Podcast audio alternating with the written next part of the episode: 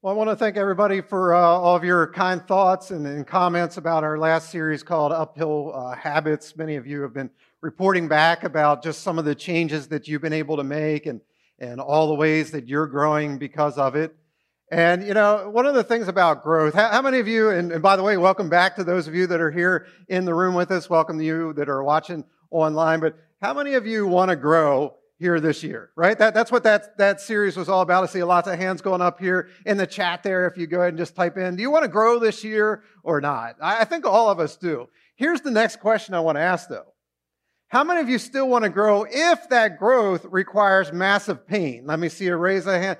Uh, not a lot of hands going up. I'm sure in the chat there, not a lot of people are going, yeah, count me in. You know, I want pain for my life. And, you know, the, the reason for that is we do just about anything we possibly can, don't we, in order to avoid pain. Are you with me on that? That we try to avoid pain as much as we possibly can. I know that's true for my life. I've had a lot of painful things that have happened to me throughout the years. And one of the most recent was back in two thousand fifteen. It was Lisa and I's twentieth wedding anniversary. We decided to go to Costa Rica. And oh man, I, I loved it in Costa Rica. But many of you have heard the story. While I was down there, I got some sort of waterborne virus or bacteria or something. The doctors actually were never able to figure out exactly what it was. But for about two weeks, I would throw up, and I mean violently, ten, fifteen, twenty times in a day. Now, after like the first day or two, there's nothing left in your body to throw up. But yet when your body wants to throw up, oh my goodness, talk about excruciating pain. And that went on for weeks and weeks and weeks. It was miserable. And so ever since then, anytime I'm in a foreign country, not only do I now drink nothing but filtered water, but I now have a water bottle that I bought that has a filter in it. So I take the filtered water that I bought, I pour it into the filtered bottle, and then, so I'm like doubly filtering. Why? Because we don't like pain. We try to avoid it at any, at any possible uh, cost. You with me on that? We, we hate it. We hate it. But how many of you know that there's some pains that are much deeper than just physical pain? You know, the, uh, the emotional pain of losing a loved one. Or, you know, maybe losing your job. How about the, the pain of the communication in your marriage breaking down? And you just, you, you feel it's just falling apart. Or maybe a, an affair gets revealed and, and you, you had to get a divorce and it just feels like a, a gut punch to you. Obviously, everything that's been happening over this past year with COVID, a lot of pain, emotional and, and mental, not just the, the physical side of it. Lots of pain happens in our lives. Some of you have felt the, the financial pain of not knowing, how am I going to pay my bills this month? Maybe you got laid off from a job or, or you had an unexpected medical emergency that popped up and you're like, I, I, I'm just in so much financial pain and hurt right now. I don't know what I'm going to do about it. So here's what I put on your, your outline. And for those of you that are online, if you click in the upper right-hand corner there, there's a little button called Talk Notes. You can get all the notes I'm going to be talking about. For those of you that are here live with us in the room, you go to our website, exponential dot church. You'll be able to find the digital uh, notes as well. But here, here's the first thing I want to say to you, and that is that my wanting to avoid pain is natural. It's just not always beneficial.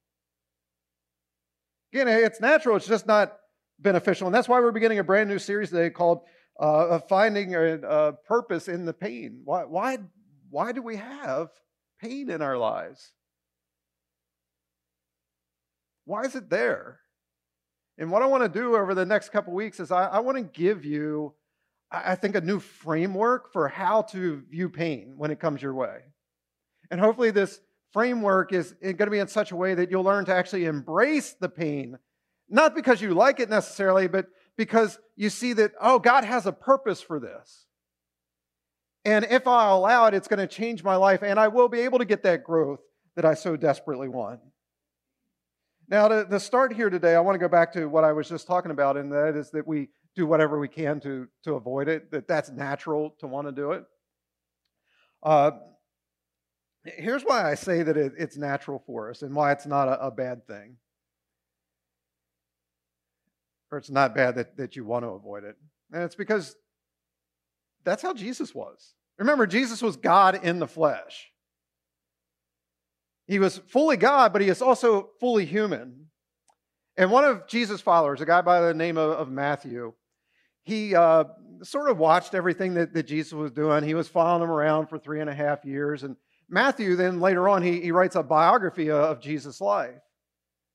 Matthew says that the night before Jesus was crucified, Jesus goes into the Garden of Gethsemane to pray. And Matthew's there, and he, he overhears what Jesus does. Look at Matthew chapter twenty-six, verse thirty-nine. We read, Jesus bowed with his face to the ground, praying, "My Father, if it is possible, let this cup of suffering be taken away from me."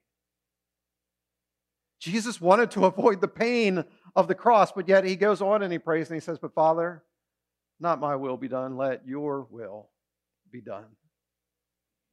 So it's natural to want to avoid the pain. Jesus wanted to avoid the pain, but yet Jesus also knew that his greatest misery, his greatest pain was the only avenue to you and I's greatest blessing. That in his pain, the pain of the crucifixion, that that was going to serve God's purposes and God's plan. And so he says, "Father, not my will be done, but let your will be done in this. If this is what it takes for your plan to be accomplished, then let it be so. Let it be so." And I think all of us sort of instinctively, we, we know this, that there's purpose behind pain. In fact, if, if I were to invite those of you that are here live, if I, I got a microphone and said, "Come forward," or for those of you online, if I said, "You know what, submit a video into us and tell us about the, the greatest season of growth that you've ever gone through," I think all of us would talk about, you know what, there, there was a season of, of real pain, but coming out of that pain, that's where the growth came from. I was, I was hurting, but wow, man, I, I really grew through that. Some of you aren't even realizing that your greatest season involved pain until right now. You're going, yeah, you know what? He's right. Out of pain, there was purpose. And so that's what we're going to talk about here over these uh, next couple weeks. It gets right to the, the first main point that I want to make, again, if you're taking notes, and that is that growth equals pain. Growth equals pain. You remember when you were, what, ten, twelve, fourteen years old, and your body was really starting to grow, you know, your bones were lengthening and your muscles were getting strength to it, and oftentimes you would have a lot of pain in your legs. What's that called? Yeah, it's called growing pains. We even have a, a name for it. It's growing pains.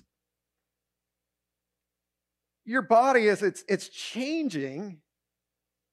It's It's in pain, but yet that's where growth is coming from. And it's going to be the, the exact same way with us, that in order to have growth, there's going to be some pain that comes along with it. And so if you want to grow your marriage, if you want to grow your emotional well-being, if you want to grow your business, or you want to get rid of a bad habit like we talked about last week, what you got to realize is that every single amount of growth, every single bit of change, it's going to require some pain there. Pain is going to be a part of the process. I'll, I'll prove it to you. Remember back in school when they were teaching you, you know, algebra, the very beginning of it, that you were talking about how if A equals B and B equals C, then A has to equal what? Who remembers? Has to equal C, right? Remember, if A equals B and B equals C, then A has to equal C. Well, let's look at it in the context here of what we're talking about. Growth equals change. Change equals loss. Loss equals pain. Therefore, growth equals what? Growth equals pain, right? I mean, let, let's look at this. Anytime something is growing, it means that it's changing. And, and oftentimes when, when change occurs, there's, there's loss in that. Something has to be left behind in order for change to come. But we don't like to lose things, do we? We don't like to leave things behind. That's painful to us. So therefore, growth equals pain. Look at it again there. Growth equals change. Change equals loss. Loss equals pain. Therefore, growth equals pain. Now, you may not like that, but you got to learn to embrace it. So here's our big thought for the entire series. I want you to keep just saying this over and over and over again until you get it down, and that is that my growth will be dictated by my ability to push through the pain. Now, don't take my word for it. Take God's word for it. Because this isn't me saying it. This is God's word that says it. In fact, it's funny how God actually communicated this to us. He communicated this lesson through Jesus' brother, a guy by the name of James. And I've talked a lot about James in the past. I always make the joke, right, of what would it take for you to be convinced that your brother is God? He would have to do what? Rise again from the dead. I mean, that's the only way you would believe that your sibling is really God. And remember, that's what Jesus is doing. He's walking around, he's going, I'm God, and you can kill me, I'll come back to life, and I can forgive sin. And James is like, no. No. And I want you to think about the, the pain of having Jesus as a brother growing up. I mean, think about it. James comes home from school. Mary goes, James, how was your day? James like, Mom, all that hard work finally paid off. I got an A on my test. That's great, James. Jesus, how was your day at school? Well, Mom, you know, the teachers are amazed that I know more than they know. Talk about a pain. Or how about this, you know, Joseph comes running and he's like, Dad, I know you're into carpentry and stuff, but I'm in the arts too. I, I look at this, this sculpture I made out of the clay of the earth. Joseph's like, that's really good. Jesus is like, yeah, I made the earth.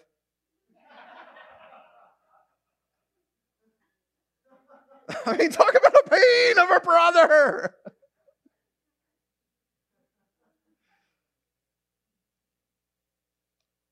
And James knew real pain, though, as well. And by the way, I don't think Jesus was like rubbing it in Jesus' face. But we, we don't usually think about these things, right? Of what would it be like to grow up with a brother that's God? But James knew real pain. He knew the pain of watching his brother hanging there on a cross. He knew what it was like to, to watch him die as he suffered. But then James was there three days later when Jesus rose again from the dead. And James becomes a believer. In that moment, he says, my brother truly is who he said that he was, that he is God, and he has the power over sin. He has the power over death. And James goes on, and he becomes a, a leader in the, the early church. As the church first gets started, James is one of the, the premier leaders. And if you've ever read through the, the book of Acts, we read that that early church had great persecution. The people were not happy about what was happening. The Jewish people, they had their religious system. And Jesus came and he wrecked it all, basically. And they weren't happy about it.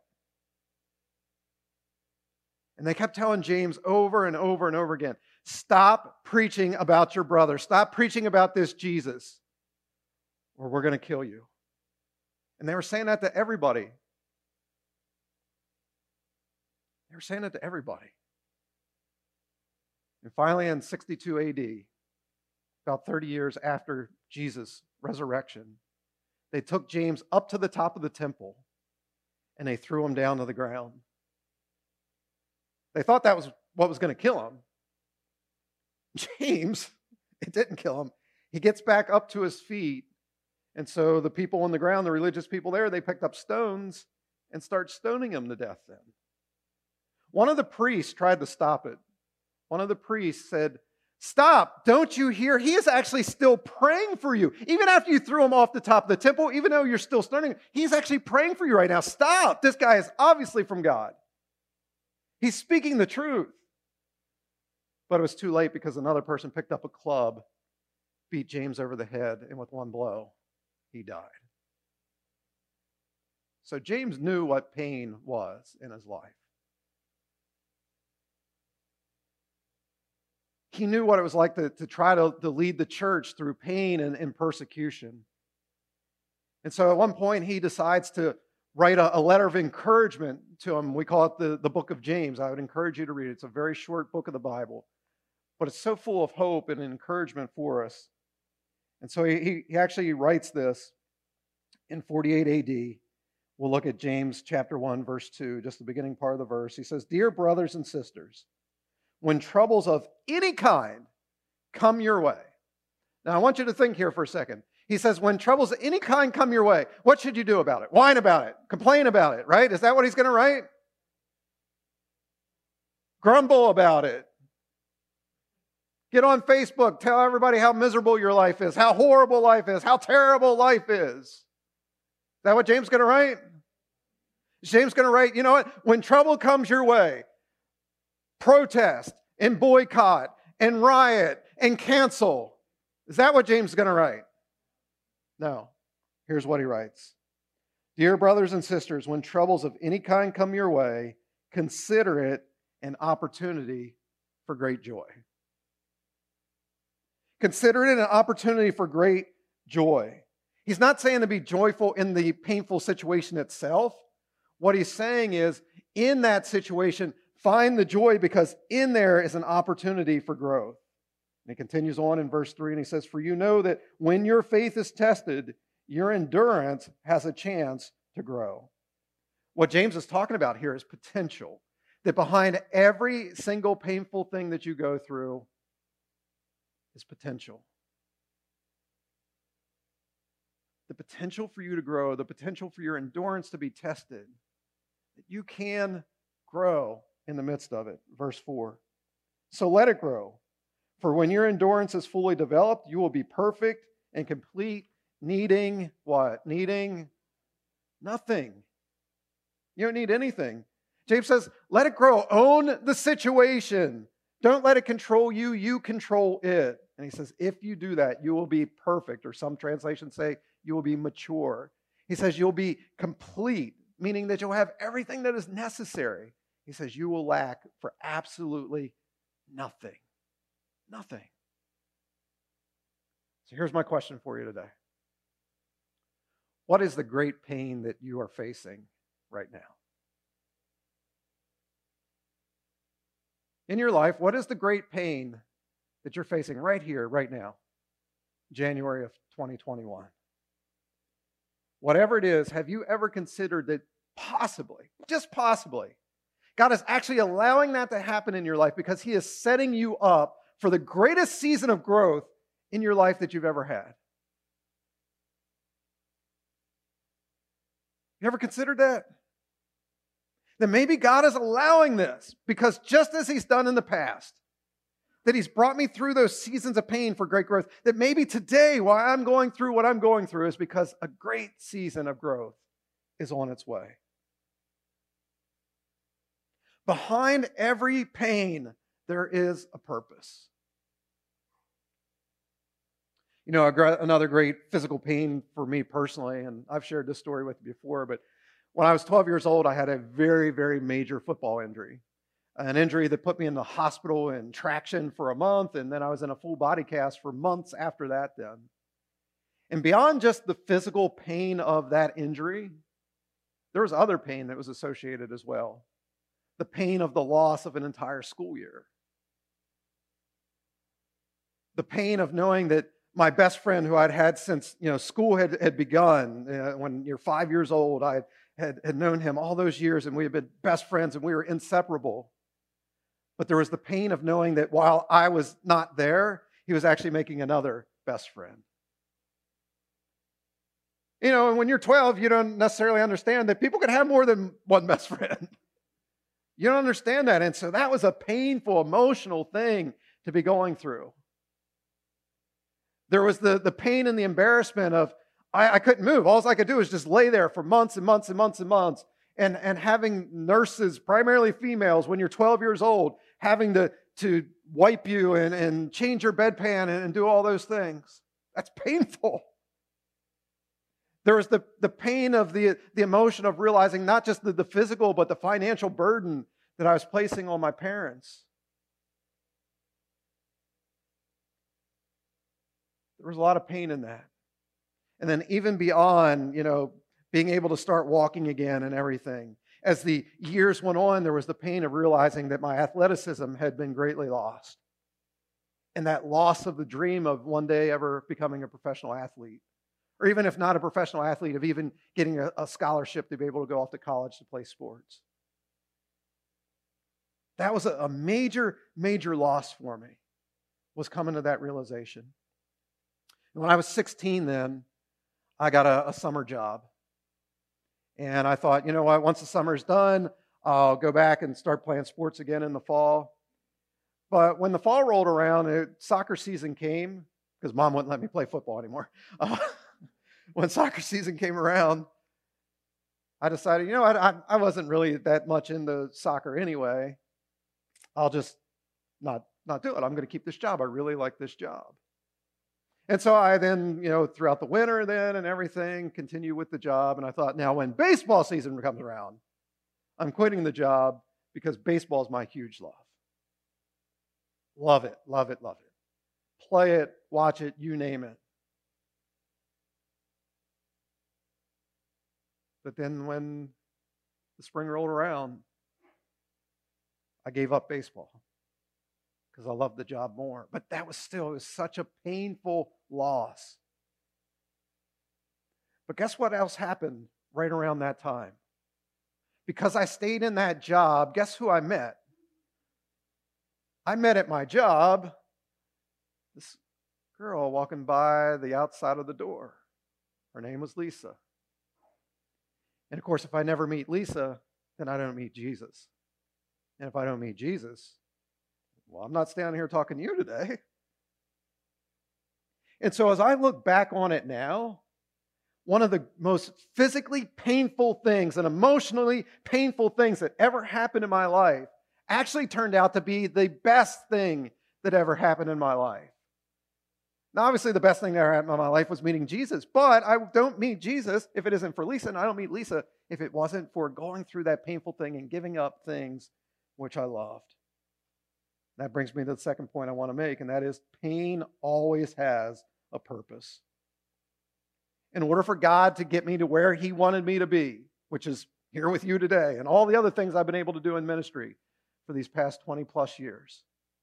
In order to do that, I had to go through a very painful thing, a season of life, and it's going to be the same thing for you.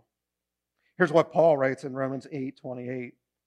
And we know that in all things, God works for the good of those who love Him, who have been called according to His purpose. Now, this is one of the most misunderstood scriptures uh, that there are in the, in the Bible. Paul isn't saying that all things are good. What Paul is saying is that in all things, God can turn it around and use it for good and use it for His purposes. That's how God's going to work in your life. But it does come with a little catch. There is a condition to this whole thing, and it's the third point that I want to make to you here today, and that is that I have two choices when it comes to pain. Either I will become bitter or become better. You've heard me say this for years. Dozens and dozens of times. You've heard that. Either you're going to become bitter or you're going to become better. The choice is yours. It has to do with you, your perspective, your attitude on the whole thing. You know, all of us have seen people that have been holding on to bitterness. They've allowed something painful in their life just to, to destroy them and to, and to hold them down in some way. And that gets ugly not just for themselves, but then for the people around them. You've heard me say this as well, that hurt people hurt people. Unfortunately, I saw an example of that just this past week. I said to you earlier that, that anytime things are changing, that there's going to be loss. Change equals loss. And I had this interaction with a guy who was in a sort of a group setting that things are greatly changing for him. And you could just hear the bitterness in his voice as he started to hurt people. He, he, in fact, a good friend of mine, he was just lashing out at this person for no reason at all. But again, as, as I'm hearing him talk, you could just hear the bitterness, and I knew the bitterness had to do with the loss, and the loss was because of the change that's going on. We can't be like that. Yes, there's going to be change. Yes, there's going to be loss. But in that, we can't become bitter.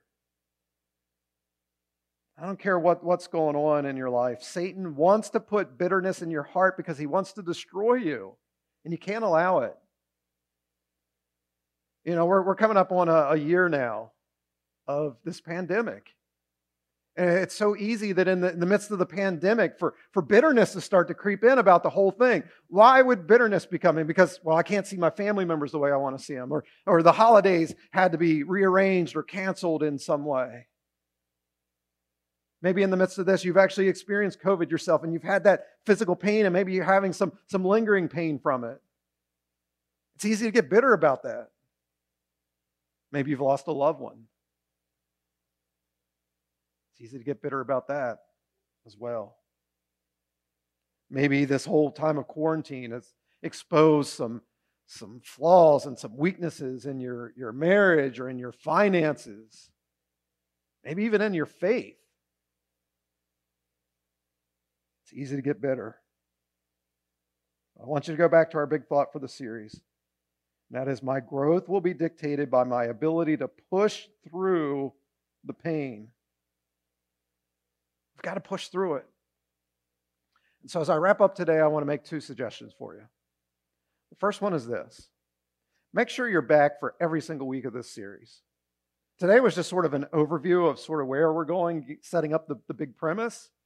Next week, we'll start to get really practical about, okay, how do you push through the pain? What are the practical tips? What is the biblical wisdom in order to, to actually implement and apply what it is that I've been talking about here today? So that's the first thing. The second thing is this. If you have never begun a relationship with Jesus, now is the time to do it. Because his promise is that when you ask for his forgiveness, when you ask for his leadership, when you give him full control of your life, he will send his Spirit to come live inside of you, to give you his peace. That's the promise. Here's what Jesus says in John chapter fourteen, verse twenty-seven. He says, I'm leaving you peace. I'm giving you my peace. I'm not giving you the kind of peace the world tries to give you. So don't let your hearts be troubled, and do not be afraid. Listen, unless you invite Jesus in to be a part of this process of pain, man, it's going to be hard. And as Jesus said, the world tries to give you all kinds of solutions about how to handle it. Jesus says, none of that's going to work. He says, you have got to come to me. Invite me into the process. Invite me into your life. And again, the way we invite him into our lives is ask for his forgiveness of our sin. Ask him to become the leader of our life. And he says, man, I will send my Spirit to live inside of you. And I will give you a peace, which Paul then writer writes, says, that is beyond human comprehension. A peace that is beyond human comprehension. Isn't that what we want? Man, a, a peace that is so deep, it's so strong that we can't even comprehend it. How am I peaceful in the midst of this pain? It's all because of Jesus. So Jesus says this, come to me, all you who are weary and heavy burdened, and I will give you rest. I will give you peace. I will give you purpose in the midst of the pain. Let's pray. Father, we thank you for this opportunity to once again gather together live in our, our building here. And, and we thank you for the miracle of technology that allows those that are able to, to watch online. Father, again, we, we can't thank you enough that you give us just so much wisdom in your word. And there are some rough things that we faced in the past, and, and rough things that we're facing even right now. And we feel lost and without a sense of, of purpose and direction. And, and that bitterness has crept in, and the pain is just there. It's always there. We're just, oh. But Jesus, you give us the solution. And the solution is you. And so, Jesus, thank you for coming to this earth, God in the flesh, and living a perfect and sinless life, and then dying on the cross for the life that we are living. Because we can't be perfect, but you were. And so thank you. Thank you for your forgiveness. Thank you for your leadership. Thank you that you send your Spirit to live in us. Lord, I pray that if there's anybody here with us or anybody that's online that doesn't yet have a relationship with you, that, Lord, right now, just They would just ask you, ask you for your forgiveness, ask you for your leadership. And Lord, again, we know that your promise is that when we do that in, in humble submission to you, in faith, that you will send your Spirit. And again, your Spirit will give us a peace which surpasses all human comprehension. Lord, thank you that you did that for me. July twenty-seventh, nineteen ninety-three, you gave me that peace. Now, Lord, help me over these next couple weeks to just explain from your word and from even my own experience and the experience of others, just how everybody can experience that same kind of peace as well. Father, thank you, thank you, thank you again for the wisdom that's found in your word.